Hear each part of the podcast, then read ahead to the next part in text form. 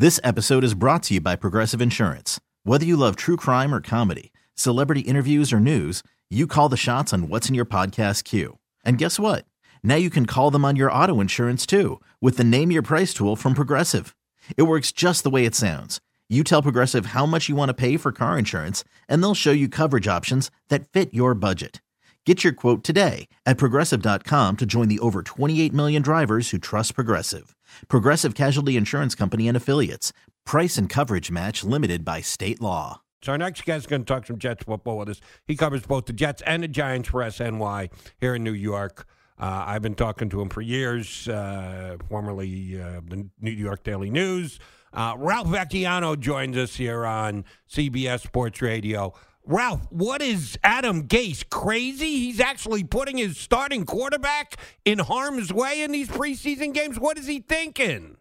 You know, it's amazing. Every time now I see a starter in there, I, I wonder the exact same thing. And I see what the Bears did with the Giants last night when they uh, basically sat all of their starters. And I, I was I was wondering, you know, three years from now, I wonder if anybody's going to play starters at all in the preseason. This is a trend that I think is going to just get worse and worse for the poor people that have to pay for those games. All right. So before we even get into the Jets, since we went there, let's uh, take this a step further. Sure. There have I been to distract you. There, no, that's perfectly all right. There have been discussions about trimming back the preseason to two games, taking the regular season to 18, major pushback from the players. They say they're too much at risk at a 16 game schedule. If they went to 18, that would just be unfair with the non guaranteed contracts they have in the NFL. It's been a major sticking point, and neither side has moved much. It just makes too much sense not to do what do the owners have to do to make it palatable enough for the players to actually sign off on playing more regular season games and less preseason games? Well, that's easy. Everybody's got their price. You know, they it, they use it every time the CBA comes up as a negotiating tool because they know the players hate it, so they put it on the table and they say, "Well, we'll take it off if you give us a little something." You know, I understand the players' safety concerns, this tends to be the one issue where they get religion on safety. You know, you start uh, putting rules that limit headshots and things like that, and a lot of players will cry about that. Um, you know, certainly uh, even practices, less practices, you'll hear players say, "Oh, it's not like the old days, and we're not working hard." There's always complaints. Um, but when it comes to the the 18 games, they they really just draw the line. But I think if the the owners suddenly said, "You know what? We'll give you more of a piece of the pie," and throw more money at some of you guys if you do this. I think that's the way to do it. It might have to be a significant amount of money, but I think that you know they basically have to buy the players' uh, willingness to do it. It is a joke the way that the preseason is being played these days. As a season ticket holder to the Jets, yes, it affects me because I'm paying for games that aren't really even close. They're not even reasonable facsimile of NFL games. What we're yeah, seeing I in the preseason. But Yeah, Adam Gase has put his guy out there, and sure enough, Sam Darnold's looked good marching the Jets down the field in both of his possessions so far. Uh, just the natural maturation in the position, better weapons around him, better relationship with an offensive minded coach. Why has Darnold, in your opinion, looked good these first couple of games in limited action for sure, but he has looked good? Yeah, I think it's all those things you mentioned will probably help him in the long run. Um, I don't know that we've seen Adam Gase unveil his you know offensive genius yet, so it's probably not doing much for Darnold at the moment. The playmakers, you know, Le'Veon Bell is kind of the key guy. Even Jamison Crowder, who's done a little bit, we haven't really seen them unveil all the talent yet. Uh, right now, I think what you're seeing is raw ability and a guy who, you know, last year showed a lot of signs of improving quickly. And, you know, Adam Gase has pointed this out multiple times that when he went back and, and looked at film of Sam Darnold last year, he would see him make a mistake and then go five, six games into the future, see the same kind of play on unveil and see him not make that mistake again. It's just he, he's just growing so quickly and learning so fast and has such great ability that that's what you're seeing right now. He's he's showing that he has the everything in place right now to become you know not just a promising quarterback but a good quarterback right now. Is the Jet offensive line going to be improved? I know they made the late uh, in season move to sign Ryan Kalil. Uh, he hasn't been uh, part of any of their preseason action, and if he gets any preseason action, it'll be slight at best. But a veteran guy who's been there before with the pieces around him, is the Jet offensive line marginally improved, significantly improved? How would you describe it? I would say it has a chance to be significantly improved, but you're betting on a lot of things. Um, right now, let, go look last night's game. Four of the other the other night, four of their five starters were missing. Um, they just have injuries, and, and Ryan Kalil's still getting up to speed a little bit. Um, if they're healthy, adding Kalil and adding Kelechi Osemele certainly makes them a better line than they were. But you're also talking about some fragile guys. You're counting on Brandon Shell being healthy. You're counting on Brian Winters being healthy. Kelvin Beachum always seems to have injury issues. Ryan Kalil was retired a few months ago. Uh, you know, if you, I, don't know if they're going to have all five guys for four games, for ten games. If they have them for all sixteen, I think you've got a really good offensive line. If you have to go too deep into the backups, I think that's where they're going to be in trouble. We're talking to uh, Ralph from SNY here in New York to helping us take a look at the Jets before the season gets underway. Um, yeah, Crowder has actually played a little here in the preseason. I thought he was a disappointment for the Redskins, but has looked good in the slot so far for the Jets. Why does he look to be better in a Jet offense than he was in uh, Gruden's offense down in Washington? I, I think this is going to have everything to do with Adam Gase. When you look at his offenses in Miami, he really used that slot receiver uh, in creative ways. He made that his you know number one receiver position.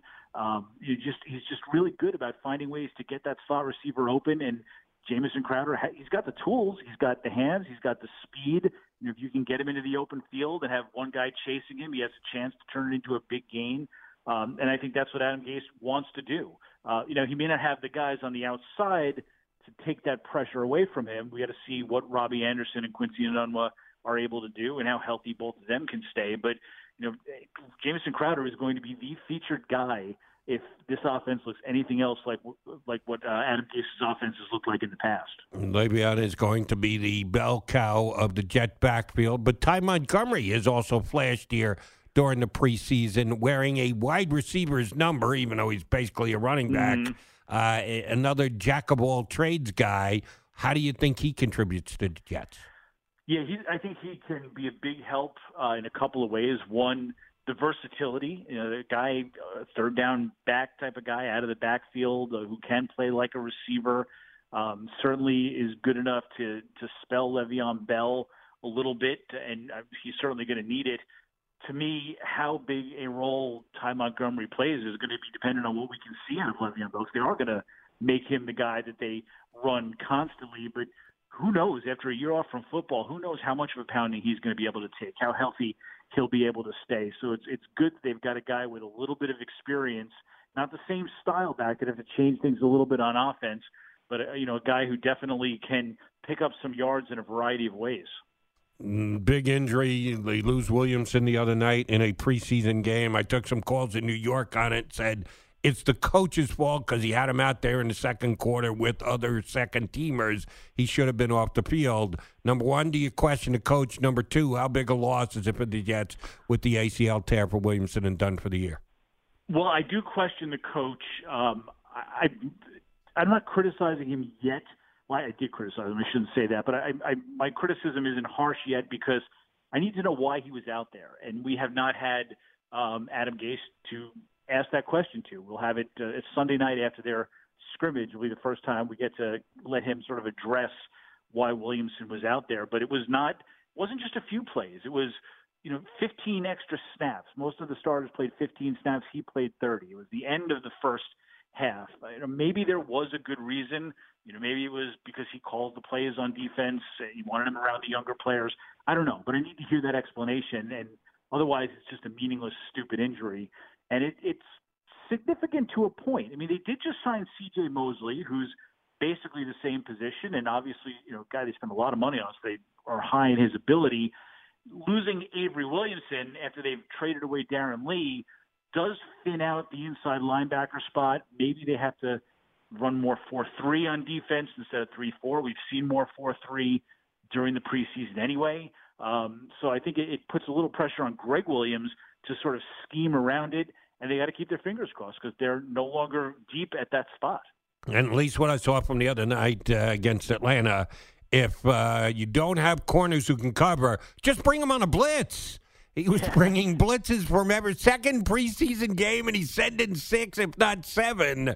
Is that what we're going to look for Gregg Williams all year? He's always been considered a very aggressive defensive coordinator, and even undermanned in the secondary, it hasn't changed from him being an aggressive uh, defensive coordinator, at least early here with the Jets.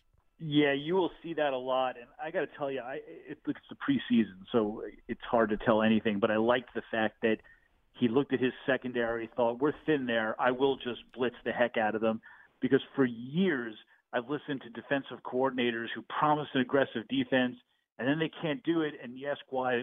Well, we had so many injuries in the secondary. I had to drop guys back. I had to keep uh, you know protect them somehow.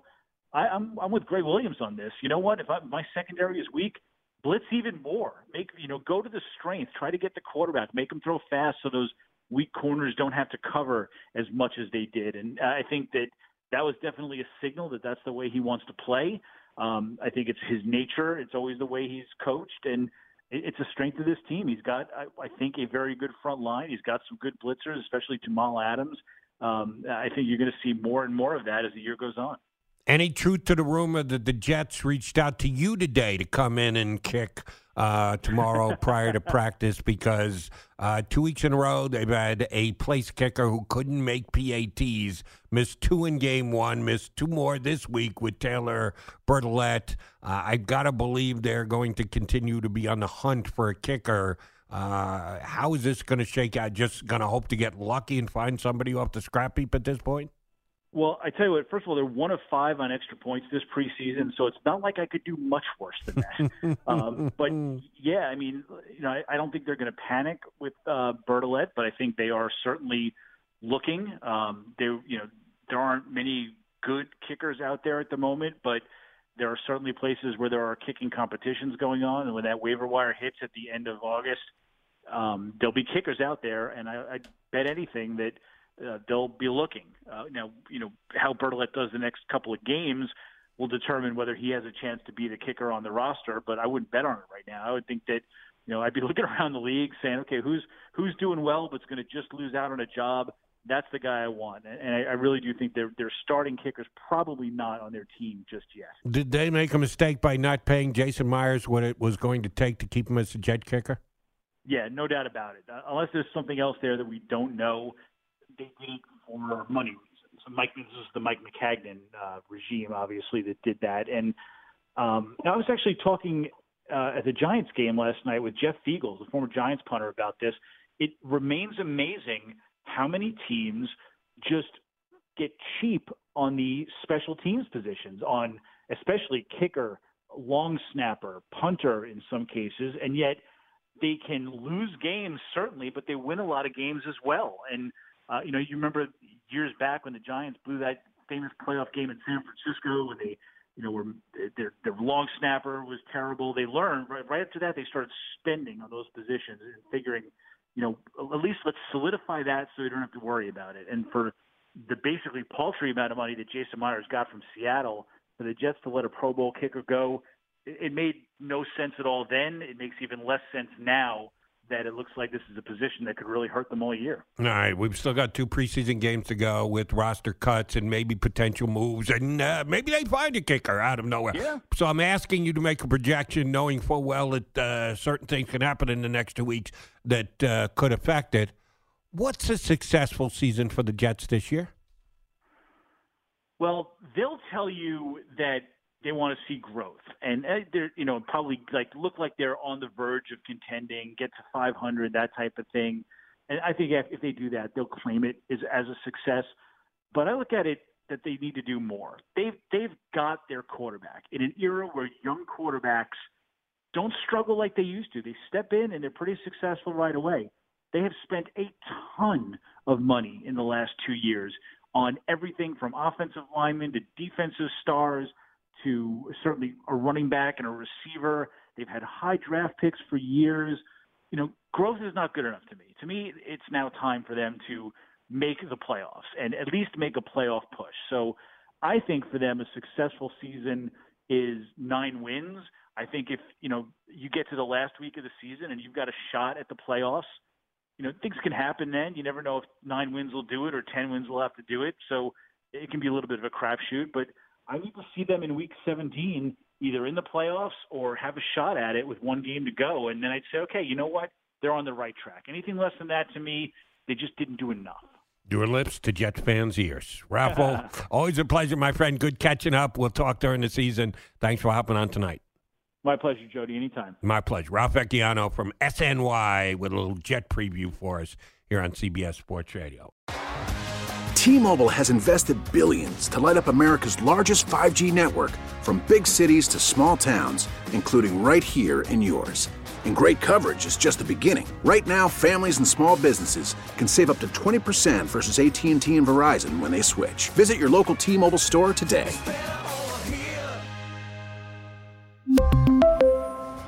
Plan savings with 3 lines of T-Mobile Essentials versus comparable available plans. Plan features and taxes and fees may vary.